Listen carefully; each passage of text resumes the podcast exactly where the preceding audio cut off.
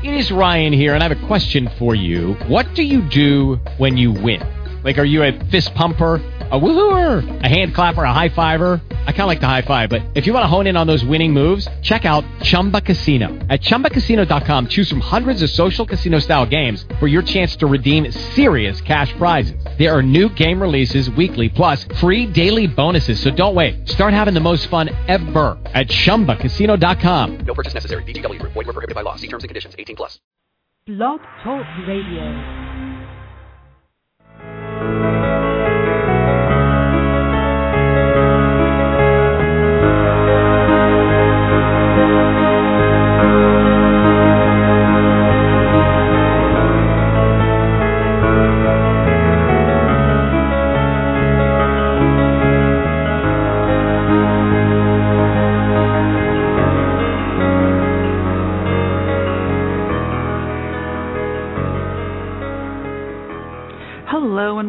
The December 9th, 2012 edition of Don't Let It Go Unheard. It's the podcast devoted to the discussion of news and politics from the perspective of Ayn Rand's philosophy, objectivism.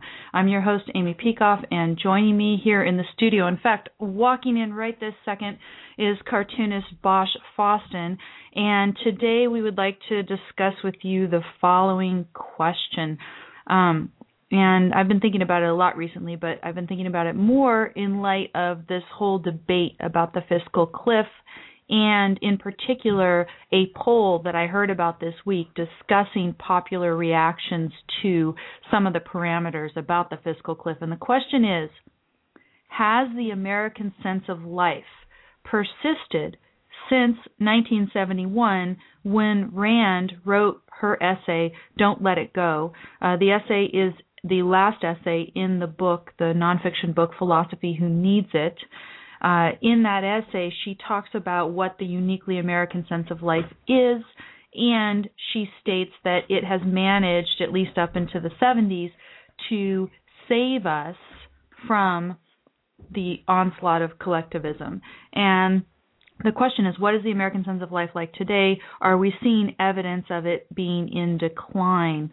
Uh, and, and, I think we can see some evidence of decline in the popular reaction to the so called fiscal cliff. So that's my topic. And if you have comments on this or questions or anything else, please join in. You can call 760 888 5817. Again, that's 760 888 5817. And do think about it. Think about if you have seen evidence recently of the American sense of life being in decline. I do have a caller on hold right now, but the caller has not clicked the question button. So if, if, you do call in, I think there's a little option to say that you have a question or comment. Some people call in and they just listen, uh, and I'm learning slowly as a host mm-hmm. in training to to not click and and unmute those people because they don't want to be unmuted. They just want to listen. So anyway, you can call in. You can also participate in the chat room. So let me go ahead and find my chat room window here. We've got a number of people already hanging out there. Robert from New York City says, sadly, I think we are now Europe. And you'll see when we talk about Rand's essay, Don't Let It Go, that in the essay, Rand, instead of just giving a bullet point sort of statement as to what the American sense of life is. She goes through a number of different aspects and examples to show how America differs from Europe in its basic attitude about reality, about cognition, about the nature of man, about the nature of ethics. Not so much nature of government does she emphasize in these things. So what I'm saying is now, you know, yeah. nature of government is far different than it was. I mean, I mean, people's attitude towards yeah, people's attitude towards, towards, towards government, government, I think, has changed since the since the 70s. So we may end up agreeing with Robert. Robert, we may ask you to bring up some concretes that Yeah. you think will help illustrate. I mean, really, if anyone wants to call, because this is a topic that we can just discuss for hours. Yeah, unfortunately, it is. Uh, Kathleen in the chat room says our government is in competition with Europe, who can see who can, Yeah. to see who can be most collectivist. Sadly, I think that's true. So let, let's uh, back up, and I want to talk just a little bit about the, the fiscal cliff issue. Everybody, I think, knows what's going on. We've got the Democrats and the, the Republicans. spending cliff. I'm sorry. Yeah, the spend the spending cliff, the fiscal cliff, The moral cliff.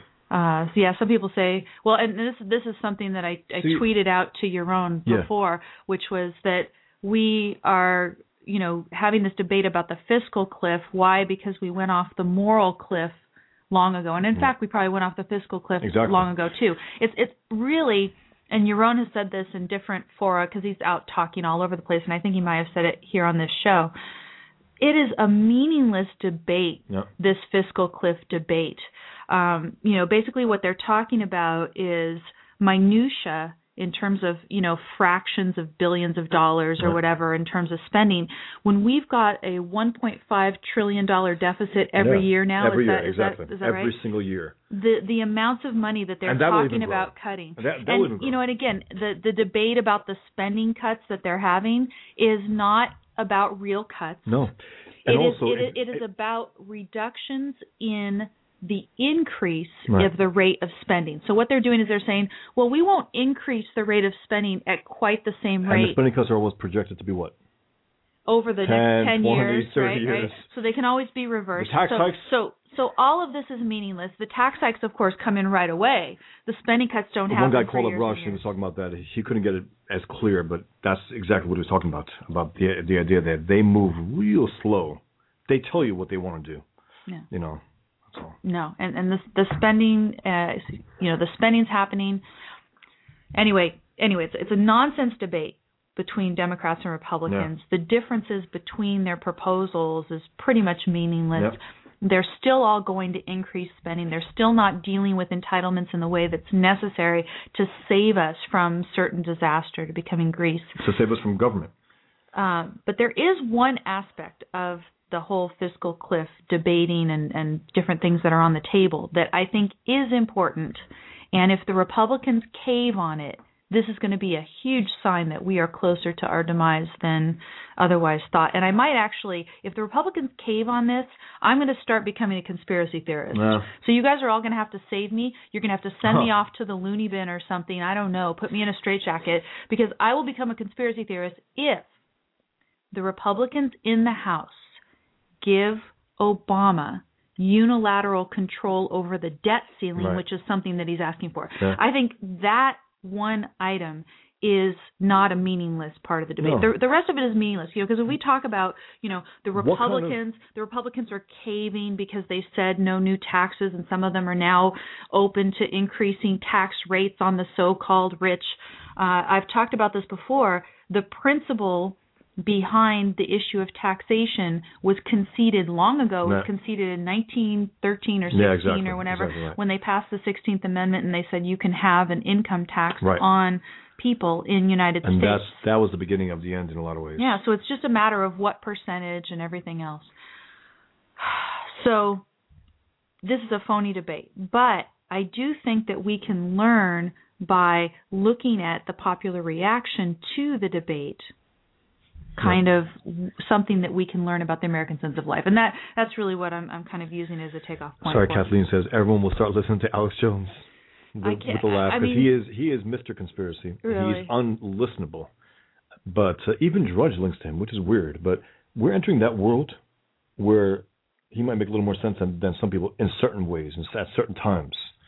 it, it, it's just boggling my mind. So, you know, as I said, if that happens, I, I sure hope that people have enough sense to not let the president Right. have unilateral control over a debt ceiling, because in effect, that is That's- letting. Yes. It, it, I mean, the the House, Right. the then House he has then there are no to limits. have control over the Then there are no limits.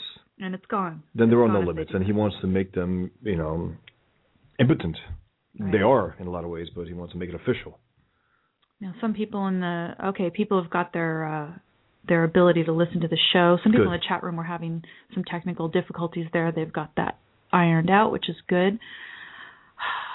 Robert in New York City is saying, uh, "Herr Doctor Doctor Krugman." Yeah. So the way that people treat Paul Krugman. Krugman, Yeah, Paul Krugman. they treat him as some sort of Oh, yeah. eminence. Oh, And yeah, and, and the- one of the, one of the things that Rand talks about in her essay, "Don't Let It Go," is that typically we will treat celebrities or public intellectuals and things like that As important. no as just one of us. okay, I'm sorry. and in what it, as as just one of us. In- Whereas in Europe, in a decent world, meaning in a in a healthy America. in a healthy Okay. America, in I thought you meant today. I thought we you meant just, today. yeah, we tr- we treat celebrities, Uh, exactly. sports figures, whoever, we, keep as them in their place. I mean, they are where they are, and they are. they're know, they they're have no accomplished. influence. and- They're yeah. accomplished. We And that's respect nice. them, but we just say, look, they're one of us. Whereas in Germany, for instance, they will actually talk to about somebody as Herr doctor Right. doctor. That's what also- Robert's writing in the chat room. And, and here's the thing: the Herr doctor doctor is some Right. huge amount of of respect. You right, know, doctor, Um, doctor. supposedly, I could be called Herr Doctor Doctor because I have both the JD and the PhD. That was a, right. a joke that Leonard used to make. But uh, you know, Krugman, they do they treat him as some Yeah. sort of a respected eminence. Another He's thing that. Robert says in the chat room, he says that Europe is used to be taken care of by the state from cradle to grave. Yeah. And when he writes this here, what I think of right away, uh, Bosch, is that example Yeah. that Obama had on his website of Julia, Right, right, where right. they described how Yep. Julia would be taken care of by the government from cradle to And grave. also, I don't recall Julia having any kind of romantic relationship, any any any husband. I don't remember that.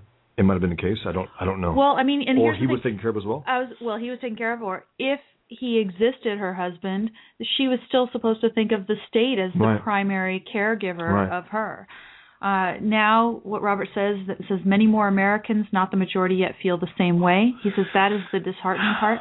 He says the rugged individualist is not longer a dominant theme No, yeah. in American culture. Now look, I think if that's true or not, and it looks like it might be, our media is going to push that it is true. Every possible Hollywood will will will make it so as okay, it's over, guys.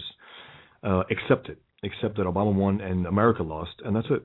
And I'm still thinking that there are voices out there ha- who haven't spoken, people who haven't been, you know, polled. And just keep in mind that there was a, there was a poll recently, I think last week, the majority of voters, of voters, uh, of of actual, uh, they, they said something like they don't like his policies and they still don't like Obamacare. A majority, which is, uh, you know, that contradicts everything that we've been told for the last few weeks. Right, right. So- now, but let me tell you about the reason why they may not like Obamacare, and Okay. I'll, I'll tell you. And it's something that the public, the so-called public, learned, I guess, during the presidential debates. But let me let me get into this poll because this is the thing that got me thinking. And actually, I learned about this uh, Quinnipiac uh, University poll while watching Red Eye. And uh, by the way, if people do want to talk more about Gutfeld's book, uh, we'll take calls on that today as well. sure. Again, uh, 760-888-5817, and then just put the little question mark. I did learn uh, that Gutfeld li- did listen to last week's show, Yes. and he and he said nice podcast, so that's good. So I guess I didn't offend him by disagreeing with him. But uh, moreover, now we're going to have to make good on giving those Christmas Yes. gifts to Yes. Gutfeld that we promised. Actually, we promised only one Christmas gift, but I decided we should send both the Fountainhead and the virtue of selfishness because that gives the option of choosing fiction versus nonfiction, whatever Right. your particular tastes are. And So that's if if we have if we have people listening or in the chat room, by the way, who haven't read any Rand before, I would recommend starting with either, depending on whether you prefer fiction or nonfiction. I would start with either The Fountainhead or The Virtue of Selfishness. I think would be a good place mean, found it, but yeah, you're right. If, if people like nonfiction, Yeah, that like is nonfiction. introduction to her, Yeah. to her ethics. I mean, it's it's, her. it's better if you can sit back and enjoy the Fountainhead, I think. But uh, anyway, so, so that's what we'll be doing for for Greg. Now, let me get back to this. So I learned about this poll by watching Red Eye, I'm going to zip it. and um, yeah, well, I've, I've got to get you to chime in on some of this. First of all, much to say. first of all, said American voters give Obama a 53 to 40 percent job approval rating. That says 53 percent approve. It's his best score in three years. I And mean, then it yes. says, then it says, by a wider percentage, 53 to 36 percent, say that they trust the president and the Democrats more than the Republicans to avoid the fiscal cliff. Okay, and Bosch, we've been, you know, we always talk about politics, and and uh, Bosch had a theory this week about why it is that the majority of people would side with the president and the Democrats more than Republicans. Because when I watch the president's you know uh, remarks about this or hear about his proposal versus what John Boehner's put out there, I can't imagine that anybody would side with what the Never. president's doing in, term, in terms of content. But what what's your I, theory, I just, Bosch? I mean, I don't know if I could articulate it articulate it as well as I did the other day, but I'm just Well, I mean, the, the way I terms of- understood it was that that you thought that the, you know, which party or which group of people Okay. comes across as most self-confident. Well, yeah, Obama. You know what? I am very reluctant to say that because I don't find him as charismatic as people do. I don't find him to be this this this great pop culture leader. I don't at all. I think he's incredibly annoying to watch and listen to.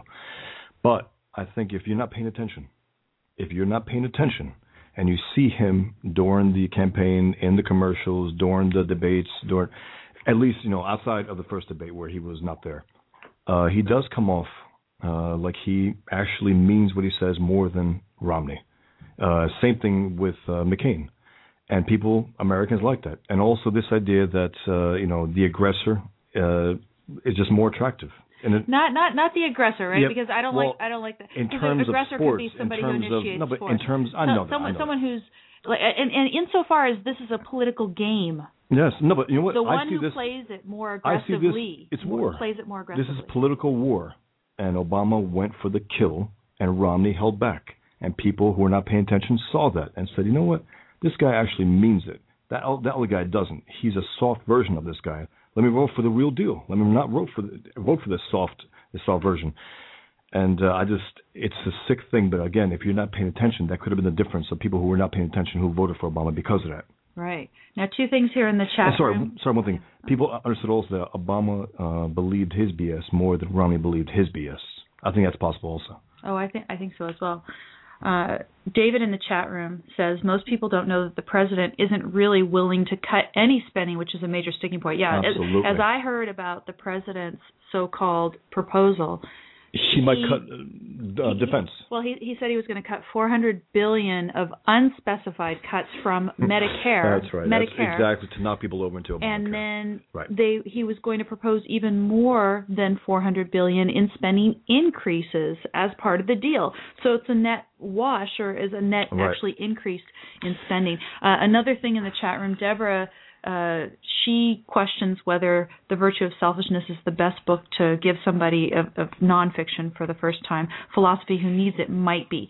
And I think that's true if you have to convince the person of the necessity of, of philosophy for sure. That you know, the title Right. essay, Don't Let It Go, of course, is in there. So there's a lot of good stuff in there as well. Uh, but I would I think just, I just think she takes on. That's the book that she takes on altruism. She takes on this 2,000 years of you know of all this garbage. Yeah, I mean, you you get you get the you get the summary of the politics and the ethics Yeah. really well in Virtue of Exactly. Selfishness. And it's a So short read, if, relatively yeah, speaking, If, so- if people want it, anyway, let's let's stop talking about books and let's go back to this. So um, here we've got Boehner, who just kind of looks, you know, Oh pathetic compared to Obama, and so that could be the reason Ah. why. Now, let's go more through some of these poll items here. Registered voters say 48 to 43 percent that Obama and Congress will reach an agreement on a plan to avoid tax increases and spending cuts set to go into effect at year's end.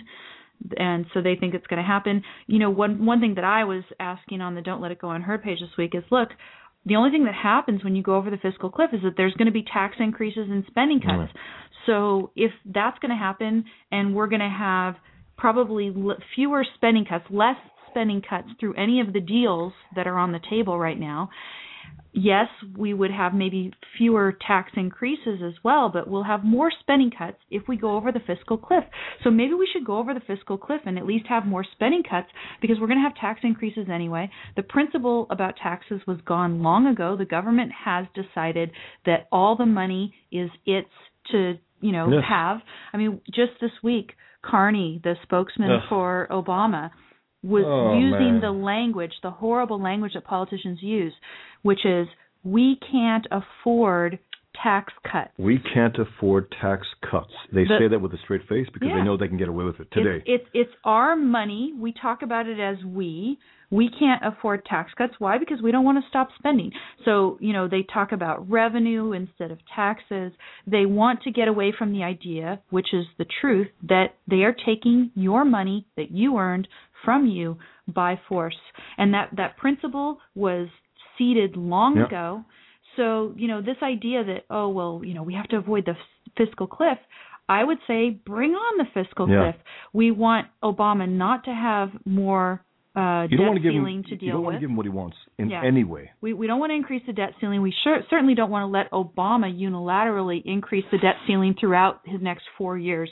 Uh, And- I mean, imagine what it's going to be. And then and then moreover, you know, this the spending cuts. I would like to see more draconian spending cuts, and there's still going to be nothing compared to the deficit. I'm sure. Also, no, this idea about negotiations between the Republicans and Democrats. Republicans don't understand that the Democrats are at war with them. They want to wipe them out. They don't understand that.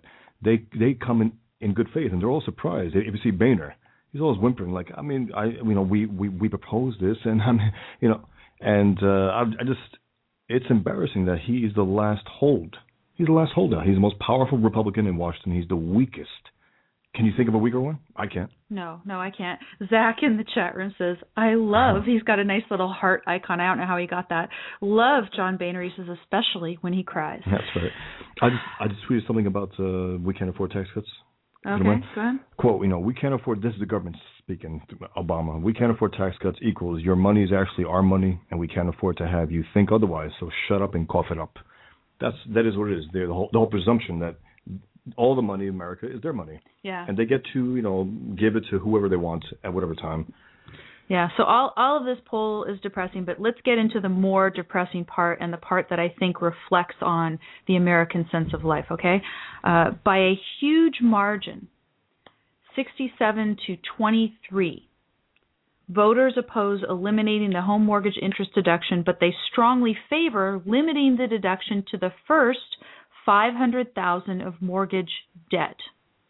Now, what does this mean? This means that everyone is fine if all you do is limit the home uh, mortgage interest deduction to a home where your mortgage is 500,000 or less.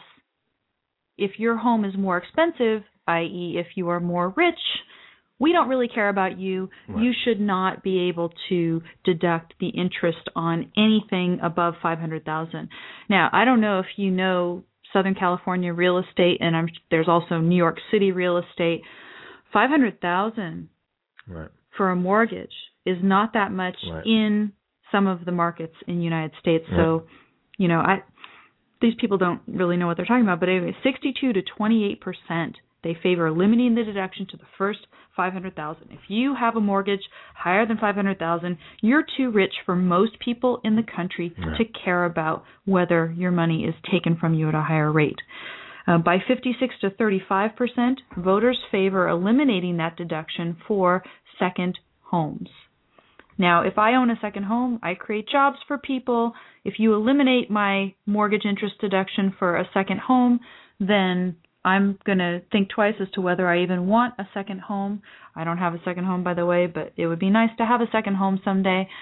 And, uh, you know, if this happens, I would definitely think twice about doing it because you don't get that interest deduction. It doesn't encourage that sort of investment, and you're going to see home prices decline if this gets passed, of course. Uh, apparently, David in the chat room says that Robert Reich suggests a cap of 25,000. Say Robert, I don't even know what. say, say Robert Rush the way Rush does. I'm not going to. Okay. He That- takes about a minute to say it. Yeah. So annoying. It's like on uh, Rush. Red on Red Eye when they say lightning round, lightning Light round. Okay. Okay. Uh, so so that is a depressing thing because it's a, it's a soak the rich sort of measure there when you're talking about homes over a certain amount. Then here's this. 65%. 65% support higher taxes on households making more than $250,000. This is what Obama wants. He is just obsessed as Yeah. Gutfeld has been talking about recently, he's obsessed Yeah. with taxing the so-called wealthy, Yeah. people who make more than two hundred fifty thousand that, dollars. That's his goal. Anything else or whatever. Yeah. Anything else is debatable. Everything that's else is goal. small change. Exactly. He he wants to punish the rich. That There is a hands down- There's just no question. And 65% of Americans agree with this. Well, that's and evil. this is this is the thing that really really got me this week, where I thought, okay, if we've got 65% of United Envious. States envious, yeah, having envy to the extent that they are supporting higher taxes on that group in particular, when $250,000 again, if you live in certain places, doesn't make you all that No, it wealthy. doesn't. And of course, as so many politicians have pointed out on the practical level, you know, for months and months when they've been running for president here, uh, if you're one of these 250 and above, you're probably a small business owner who's providing jobs for people, et cetera. And if you tax these people at a higher rate, you will destroy jobs. Right. There's no way that Obama can't know that the money No, is is- more productive in the hands of the people who make the 250,000 or more than it is if they confiscate it and then try to spend it through their bloated government programs on the next Solyndra or other bankrupt business concern. It's just destructive, It's, and, it and he is- knows that. It's purely destructive, and he knows it. Uh, 84% of Democrats support that tax increase. Of course they do. 66% of independent voters Independence. Support That that. Republicans are opposed 53 to 41. Well, that's not at enough. least for them.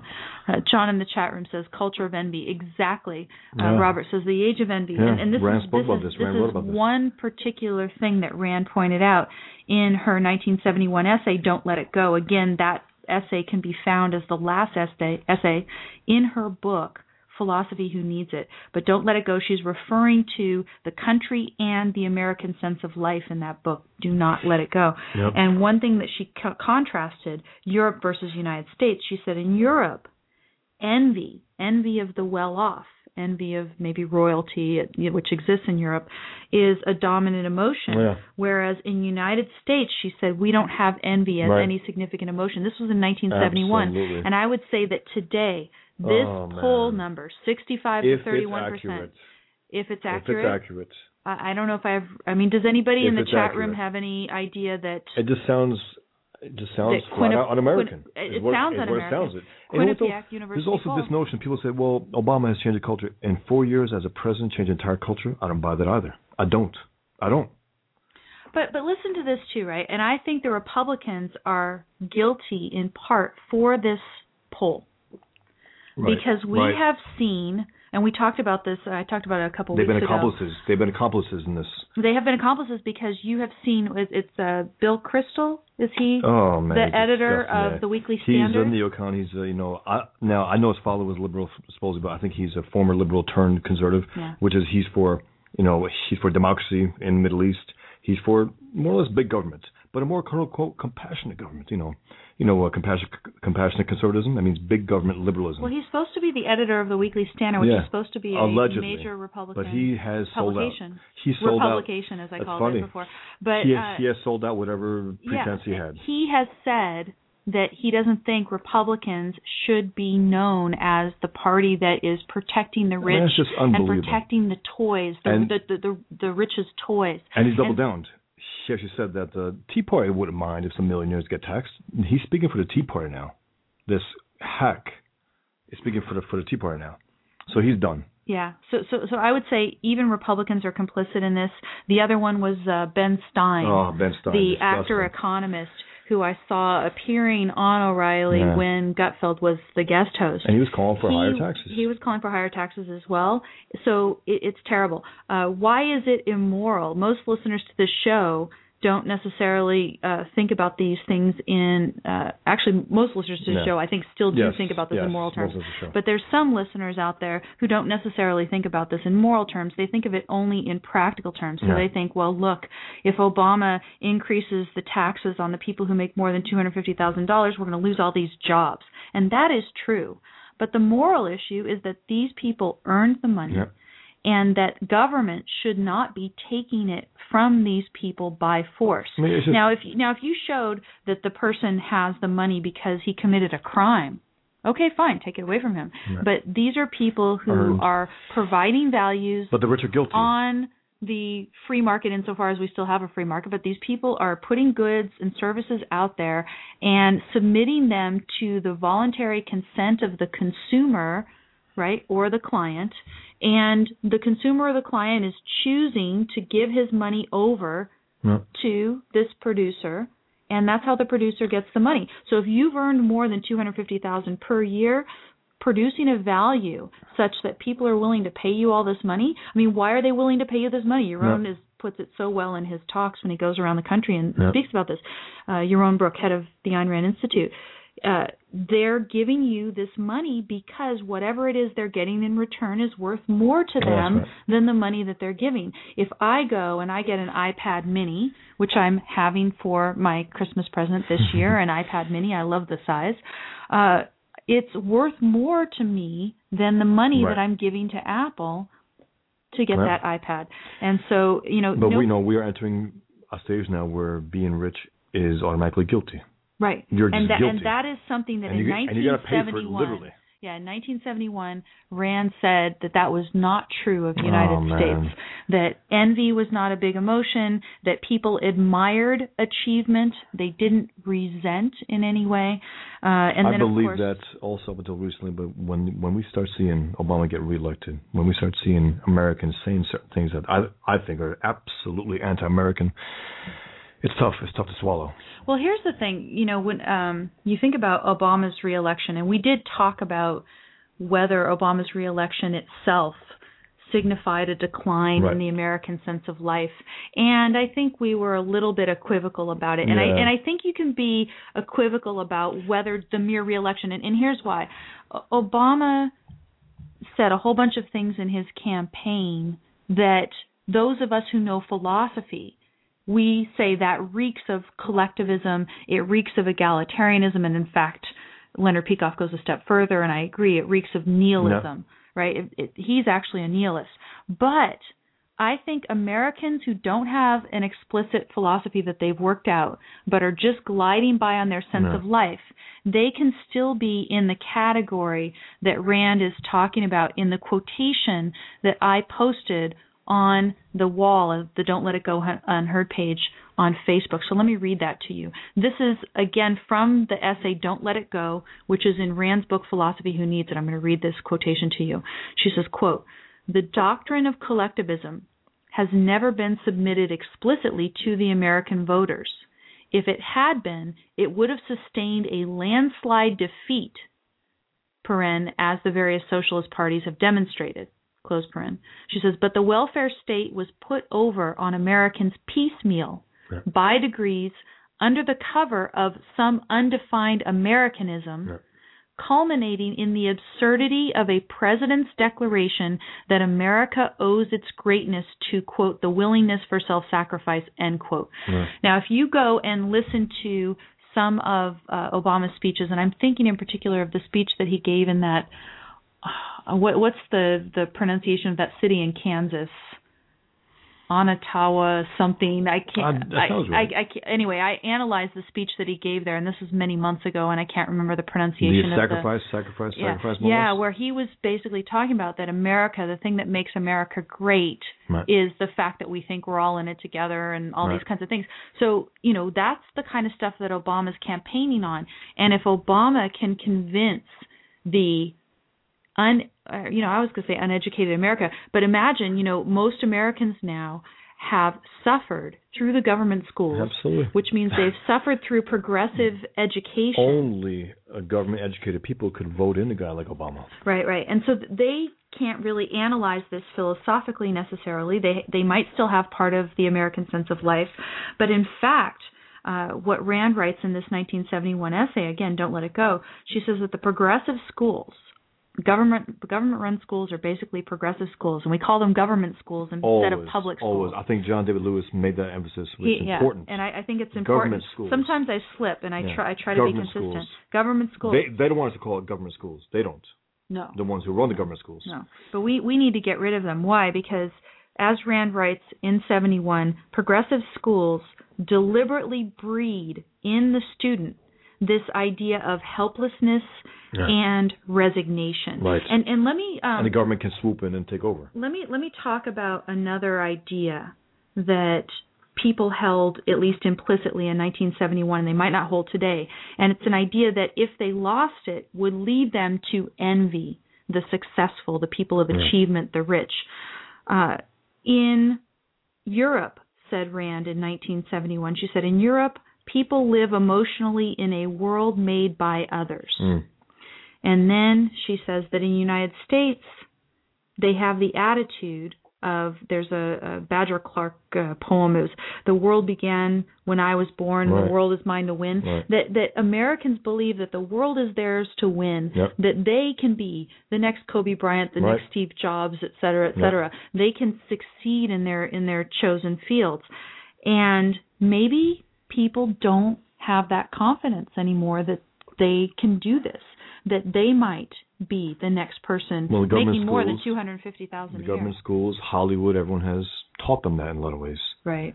Yeah. Uh, so I'm thinking that once you give up that idea, that idea that the world is yours to win, and you don't believe that you can be the next Steve Jobs, then you're going to join in with the 65% who Uh-huh. support higher taxes on households making more Yeah. than $250,000. How dare they? And right? this this idea also that Americans would vote for higher, you know, for uh, tax hikes on the rich, they they benefit nothing from it. It's it's uh, you know Schadenfreude. I mean, it's that kind of envious joy. Like yes, someone has a misfortune, someone who someone who's evil by nature because because they're rich, right? If you're rich, you're evil, and and they paid for it, and that's how they get off. That's how that's the payment that they get. This is this this is sick stuff, and it's fundamentally anti-American. Robert in the chat room says that for 40 years, helplessness and resignation has become more and more prevalent, hence the declining sense of life. Yeah. Yeah. And we have to accept it and fight against it, and it's tough Yeah. again because this is still America. Now let's you know. let's let's go through some more of the different concretes and different attitudes that Rand talks about in this essay because I want you to just tell me whether whether you think this particular attitude that we had in 71 is now on the decline. Uh, so one was of course this idea that we can go out there and win the world or at least make the world for us and that's all that we really care about is to achieve success in our chosen field. Oh, you're you're moving our little it is, window. yeah. That's what it is, someone's called. So, yeah, um, please do call in if you want to contribute to the discussion. Uh, you know, audio seven six zero eight eight eight five eight one seven. We are pretty much trying to keep up with the chat room here, but you can also call in seven six zero eight eight eight five eight one seven. Yeah, th- thanks for the chat room. Yeah, everyone's writing a, a ton of great Yeah, stuff. Yeah, people are giving us some good contributions here.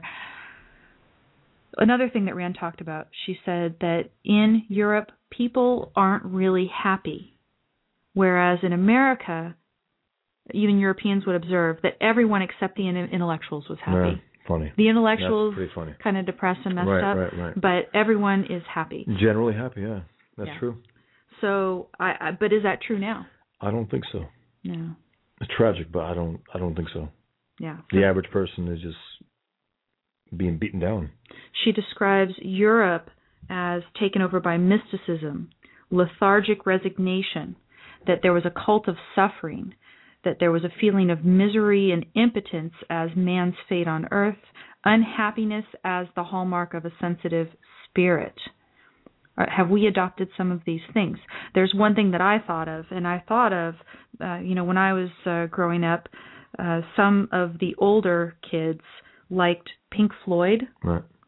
and Pink Floyd, if you ever listen to Another Brick in the Wall, Oh yeah. Horrible. Yeah. Or especially The Wall, Right. that entire album is just full of depressing and horrible things. popular. And and the people who were big fans of Pink Floyd thought themselves superior Right. and said that it shows that they are, you know, sensitive and they have a sensitive spirit. Why? Because they adopt and will, you know, kind of wallow in this Pink Floyd like misery. So that was one concrete that I had, and of course, all those people are grown up now, and they're the generation I- that, that's Can I producing. say, Robert's wr- writing some great stuff in the chat room. He just puts here, Americans never like being pushed around. They don't mind it anymore. In a lot of ways, that is true. right. I mean, there are still there are still a small minority hardcore Americans that will will never submit. Look what we're doing uh, with the TSA and the I know, airports I know. in terms of being pushed around. I know. I mean, we're all potentially guilty. You know, we're all terrorists, right? Right. That's the whole notion. That's the whole idea. Like, you know, instead of focusing on those who really might be, well, let's just pretend that ev- everyone's potentially a terrorist. Right. Now, she said, by contrast, in America, we were the first nation to discover this earth and man's proper place in it. And we believed, she thought, that we have the potential for happiness and that, again, the world is ours to win. And I would say that there's less of that attitude today because otherwise you wouldn't see the envy that was reflected No. in those poll numbers. And also the politicization of America, of Americans, the uh, politics. I mean, it's part of our lives in every single way. It's on our minds now. It's it has poisoned us in a lot of ways. Where individuals, you know, writers, artists, they start speaking like politicians. They start speaking like pol, and they write like politicians would write. Yeah. Now in uh, in the chat room, we've got some reactions to my comments about Pink Floyd, and I really took Pink Floyd. Now I like Duran Duran, which, as much as you want to say it's superficial or bubblegum, at least U2, it had a more positive uh, sense of life The attached to it. But David in the chat room says he loves the wall. He says great to listen to and feel like, hey, at least I'm not as depressed as Roger That's Waters. funny.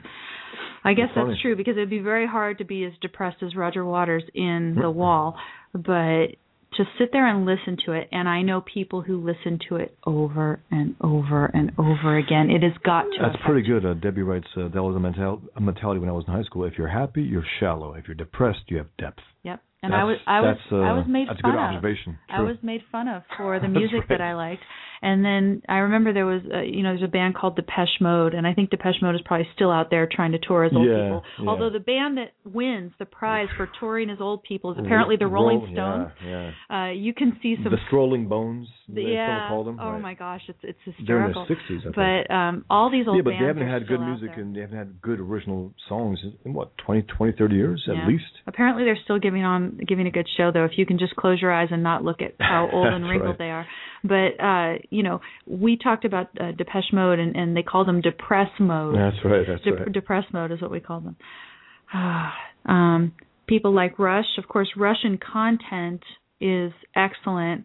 It's not my preference I- for the most part. I went to a Rush concert. I, I really appreciate them. I think they're good. Not my favorite. to me, not my music favorite. is, is all about sound. If they have great ideas, great. Yeah. But the voice, Geddy Lee's voice, I mean, I just I can't get over it. I can't. Yeah. With within a certain range, I can definitely tolerate uh, you know, musicians that have a negative sense of life or some Right. wrong ideas But and things like that. If, if- if the, if the sound is good. Yeah, and music is a very complex It is. I mean, thing.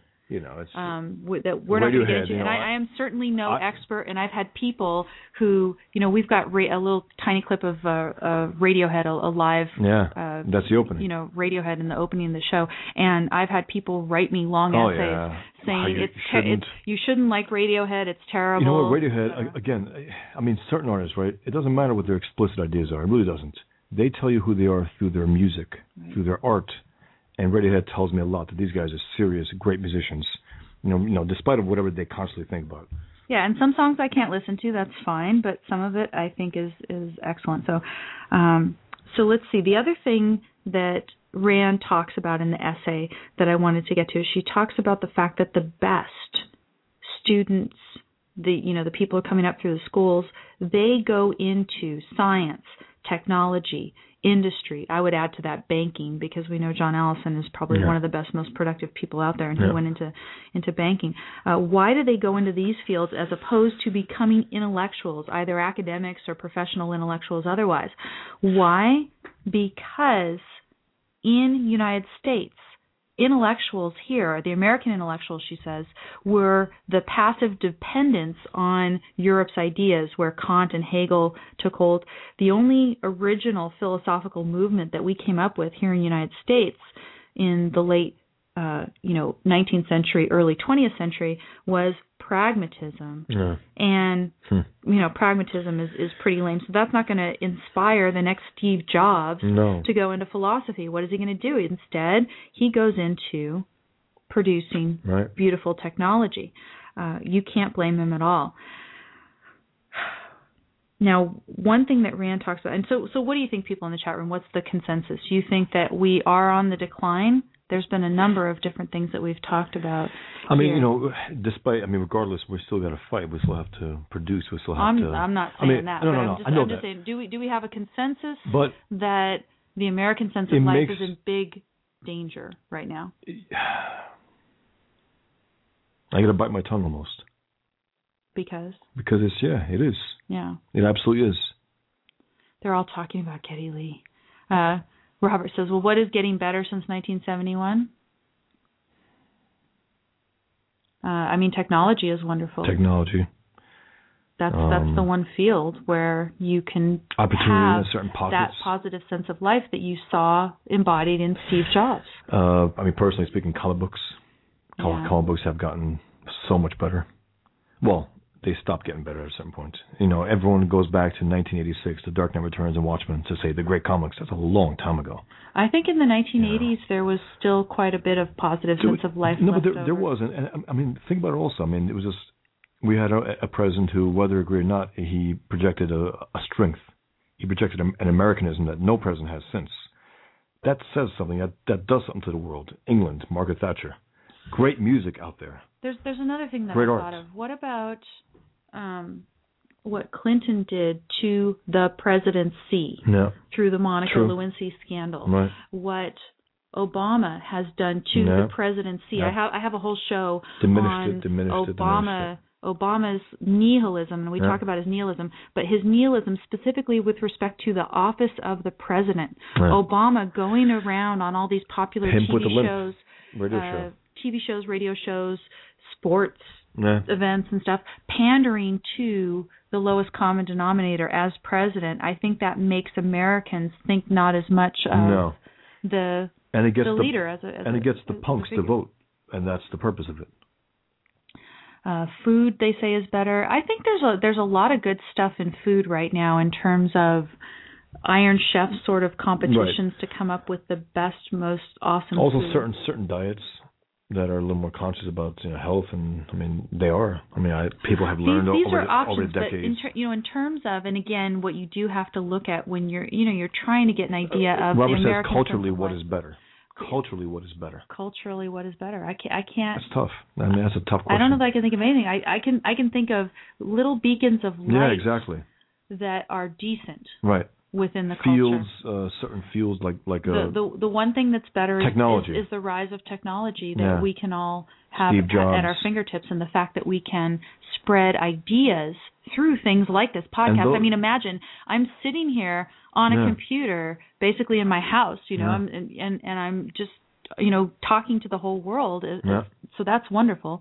Uh, the fact that we can spread ideas, but at the same time, we've got a government that is ready to clamp down on stuff like this, Oh, yeah. and they're going to catch up with technology pretty soon. So this is there's not they will nothing will go untouched it's it's it's a short lived, but that's that's the one bright shining beacon that I would point to is technological progress, the ability to travel all over the world that we've had is, is, is Debbie points out what about the, the readership of, of Atlas Shrugged increasing popularity of uh, Ayn Rand absolutely sure you know Sure, but but again, what Rand talks about, and it, it is hard to get a sense of the country as a whole and the sense of life of America as a whole, Yeah. even though so many people have been buying and reading Atlas Shrugged since, in particular, Yeah. Obama. Two, two, 2008 you know, Obama I think came that, into that, office. that fall Even though that's true, I don't think it's enough to make a dent in the overall sense of life of America. So it's it's a good sign. It's a sign that there is hope of turning this boat around. Then, but, you know- but but what Rand talks about in the essay is she says, look, just like an individual who has a sense of life when he's an adolescent, and if you can remember your sense of life, hopefully the Oh, sense of life you had when you were an adolescent was Hope. positive, and it was Future was full, yours. yeah, full of this attitude that the world is mine to win, etc.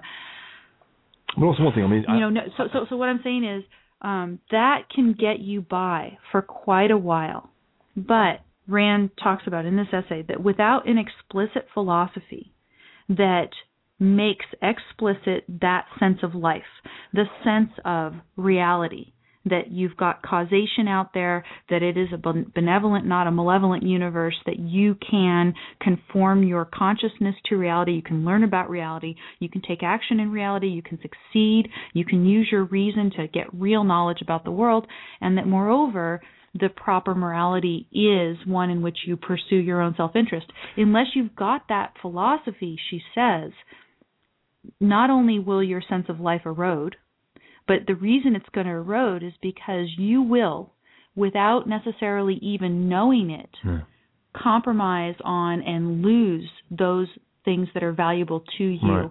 You will betray those values without even knowing it. Th- and and that and that's the thing that's going to destroy your sense of life and that's going to destroy you eventually. It's also, it's also one thing I'm thinking about uh, decades and decades of and uh, a constant focused attack on what makes America America by the left in this country, taking over politics in a lot of ways, taking over school, taking over Hollywood, taking over everything that's you know culturally dominant.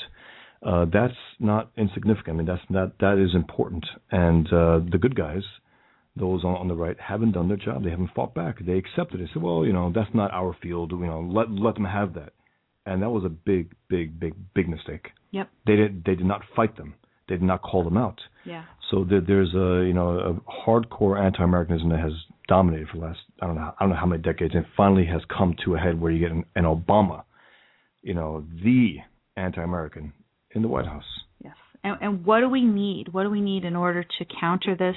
I'm going to say it really quick, and then I'm going to get this caller because now the caller has the little Okay. question mark icon that says he wants to actually say something. Uh, what we need is the explicit philosophy that talks about man's nature, reason, Right. self interest. We need that philosophy to be understood and contained within major cultural products that are out there in the culture movies, music, Yeah. literature, the popular intellectuals out there. We need more and more of that to be out there. At Yeah. the same time, we need to get rid of government schools, and there is a positive trend That is in that so regard. And, and Rand talks about it even starting in the 70s, a middle class revival of the Montessori system as an antidote to the progressive school system. And now it's not just Montessori, but it's also grade Right. schools that talk about encouraging the individual Right. student based on his own particular interests and abilities. So we, what we need is we need that to be pervade out there. We need a culture that is truly and uniquely American in the sense that it talks about what you need to have the right to Right. pursue happiness and to actually take advantage. Let me go ahead and grab this caller real quick Sorry. here, Bosch. Okay. Hi, who's this? Hi, this is Brett from uh, South Florida. Hi. So, what have you got here? What do you think about the American sense of life today? Well, I've noticed, I mean, especially in the last several years, like a severe downturn. It's it actually appears to be spiraling down. I mean, in, in almost every case, like education, uh, the way people are being taught in schools, there's almost this like revisionist aspect of history and uh, modern, uh, you know, modern politics and all that stuff. It's it, it's almost like you know, it's way different than what I than what I was, uh, you know, what I came to think when I was younger. Right. Yeah, and you know, one thing is you wonder, and I'm going to go ahead and and put you uh, on hold for a second. We sometimes have audio Yeah, trouble right. with uh, with having callers on. One thing that you notice is that the kids in school at far too young an age are presented with all sorts of catastrophes waiting to happen out there. So, for Right. instance, they'll have the students play like they're in the Model United Nations, Hmm. and there's huge, horrible conflicts. So, they might even have fifth graders talking about the so-called Palestinian Right. conflict with Right, the Israelis, right, and they're supposed to resolve this thing that they don't even understand, and No. all they do is they get the sense that there's doom and gloom on the horizon. So there's that, and and then the environmentalist slant that's in the schools. Um, that was one thing that I did want to talk about in the essay. Um, Rand, in the 1971 essay, says that she doesn't believe Americans would succumb to the environmentalist drivel. She says that Americans are not willing to give up their standard of living for some beetle or tree, or I forget what the example was that she used, but she's saying, and, and I think she would be horrified. She would. She would be horrified at the extent to which Americans today are willing to sacrifice their values for the sake of the so-called environment. Let me let me go back to but Brett also, here. do you, do you, do you, do you recall when the uh, global warming took a big major hit? When the economy tanked, people weren't willing to spend any any kind of money on that crap because because a part of them knows that, that it's BS. They know yeah, it. but still, I mean, the It- econ- the economy has tanked, and Yes. Obama has spent tons. Yes, but what I'm saying is on that on, and- on, on that kind of thing, they can actually they can pretend that it's something until their wallet takes a hit, and they say, "Well, I'm not going to support that anymore." But I would say, I mean, Romney, he wasn't that good, but he did call Obama out in the debate sure. about this issue of the spending on the so-called renewable Right. energy, and people still reelected that. I know jerk. that, but So- he didn't let- go let me- for the kill. Let's get Brett Romney here. didn't go Let's for the kill. Brett. So, Brett, do you have any follow-up? Well, I was actually you kind of made me think of something that that happened when I was younger because I actually participated in the high school debate and the Model UN and all that and all that stuff. I was in the the public school system, and um, one of the things I remember from back when I was in high school was that the the, the you know I was I did policy debate, and the resolution for that year, the first year that I actually entered into it, was that should the the United States should substantially increase its use of renewable energy. Mm. And it was, and as a young teenager, you know, like, okay, you know, I mean, you know, it's they, they kind of beg the question. I mean, is, is it even the government's place? And and in, in that way, even the most intellectual of the students in high school get this kind of philosophy shoved down their throats, like at every turn. Oh yeah. Now, now, Brett. First of all, you're a first-time caller, so thank you for calling. Second of all, if I had a prize to give out, I would give you a prize because you used "beg the question" correctly. That's right. So I th- I thank you for that It's- as well. But peeve. but it is. I mean, Thank they you. they they just they just say that government should be involved in it. That's the basic underlying And assumption. And so then let, let, let's just go ahead and say how much and to what extent. So, um, Brett, we do have another call I'm going to try to Thanks take for before calling. the show's over. Thanks, and please do join in again. I, I definitely appreciate it, especially a first-time caller. And then we'll see who we got here. Hi, who's this?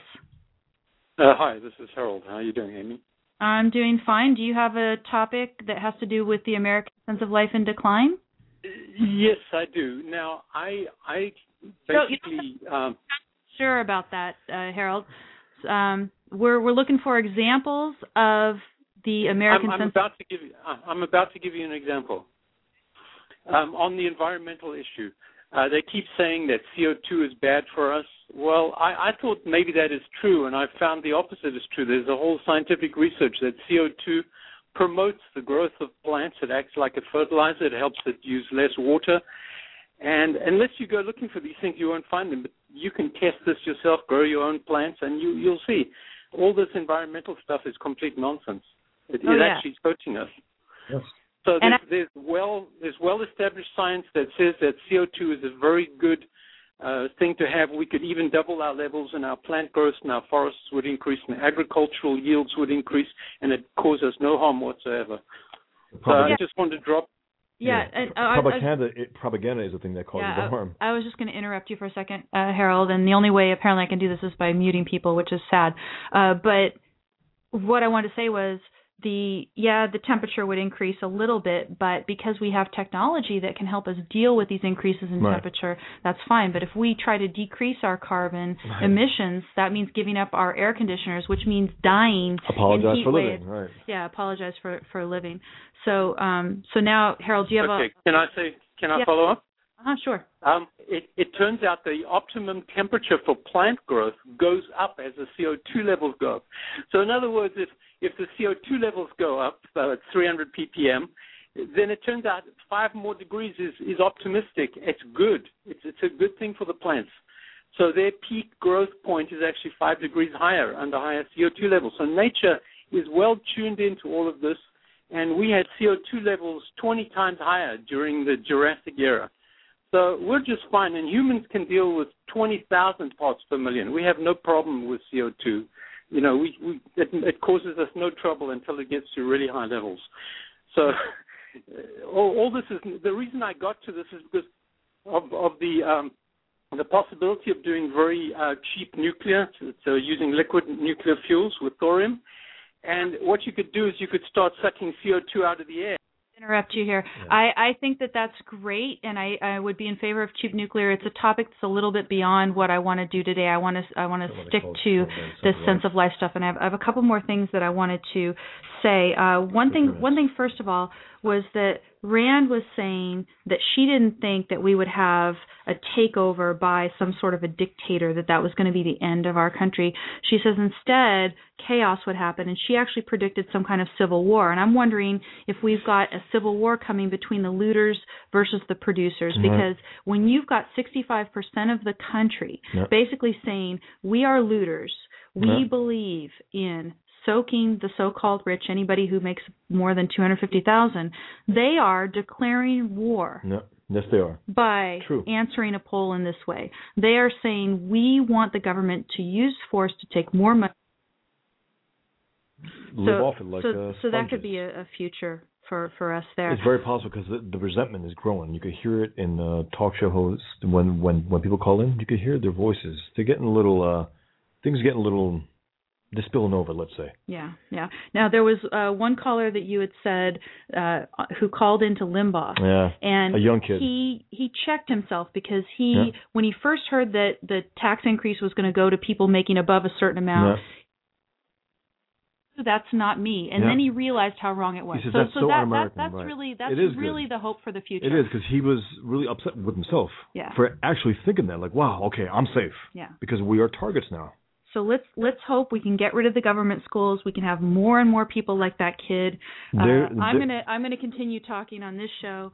We're Politicians we're, will we're kick and scream, but we got to get it away from them. Yeah. Have to. Yeah, we are we are about out of time here, so I'm going to say all of my usual spiel that I say at the end of the show.